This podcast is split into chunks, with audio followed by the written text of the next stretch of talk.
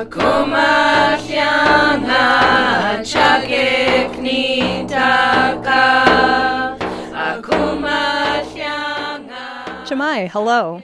I'm Maria, up to Hatanga Selechnik. Welcome to the Alutiiq Word of the Week, a lesson in Alutiiq language and culture. This week's word is, Kinayok which means Dena'ina Athabaskan. ananakbat kinayok. In a sentence, our aunt is a Dena'ina Athabaskan. The Dena'ina are one of 11 Athabaskan Indian groups in Alaska.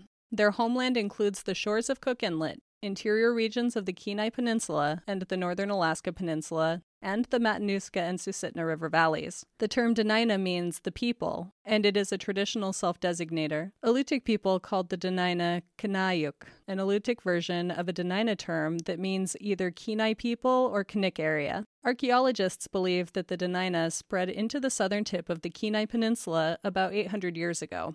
Before this, the Kenai River and Kachemak Bay were home to people of the Kachemak tradition, the ancestors of modern Alutiiq people whose villages spread from the Kenai south across the Kodiak archipelago. It is not clear whether Athabaskan societies displaced Kachemak tradition societies or whether these societies abandoned the Kenai Peninsula during a period of colder, harsher weather, leaving the region open for colonization. Some archaeologists think that Kodiak's population jumped about 800 years ago.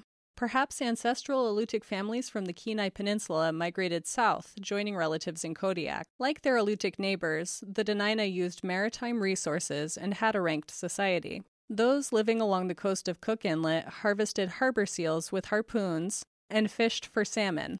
Rich men who amassed resources acted as community leaders and traded with neighboring societies. Historic sources indicate that Kodiak Alutiiq people traded for marmot and bearskin garments and perhaps pieces of copper with the Dena'ina. These sources also record that the Kanayut married Russian and Alutiiq residents of Kodiak, becoming part of the island community. That's the Alutiiq Word of the Week. The Alutiiq Word of the Week is produced at the studios of KMXT Public Radio in Kodiak, Alaska. Words are spoken and translated by elders Nick Alokli and Sophie Shepard.